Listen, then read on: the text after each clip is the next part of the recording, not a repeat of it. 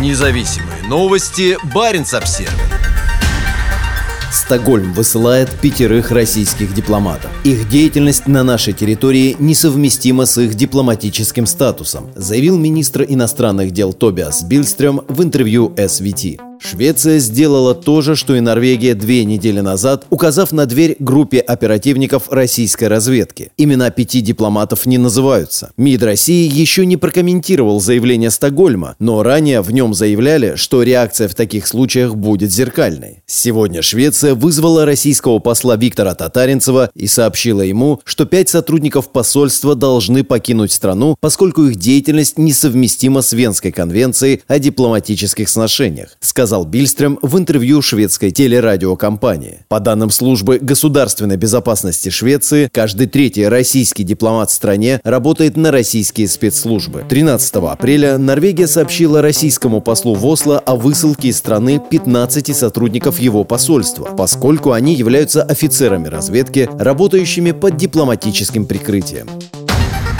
Независимые новости. Барин обсервис